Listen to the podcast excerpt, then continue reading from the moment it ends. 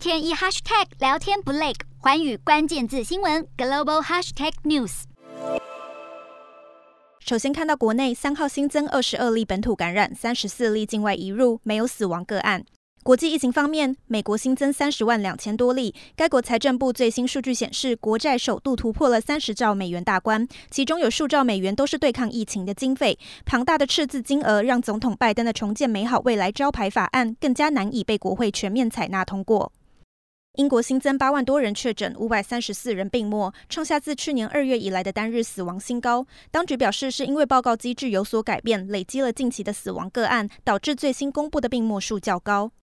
法国单日新增三十一万多例，目前全国有大约三千七百名重症患者收治于医院内。卫生部长维宏表示，当重症人数减少到一千人，才会开始考虑撤销疫苗通行证制度。德国新增二十二万三千多例，累计染疫人数突破千万大关，但当局表示，疫情的高峰尚未到来，估计二月中旬才会达到每日新增四十万例的最高点。日本新增九万多例，其中东京都首次突破两万例，创下单日确诊新高。且年纪最小的染疫者不到十岁，而年纪最大的则超过一百岁。当地大型接种中心计划扩增施打量能，希望下周起能够每天为五千人接种疫苗。南韩新增两万两千名确诊，无症状或轻症的居家隔离人数逼近十万大关。当局调整防疫措施，将 PCR 检测对象限缩到高龄与高风险族群，并且陆续引进辉瑞与默沙东的口服药来对抗疫情。越南新增八千多例，该国预计从五月一号开始全面恢复国际旅客入境，但几大航空公司与旅行社忧心会错过复苏时机，因而请当局再度提议要提前到三月三十一号开放国门。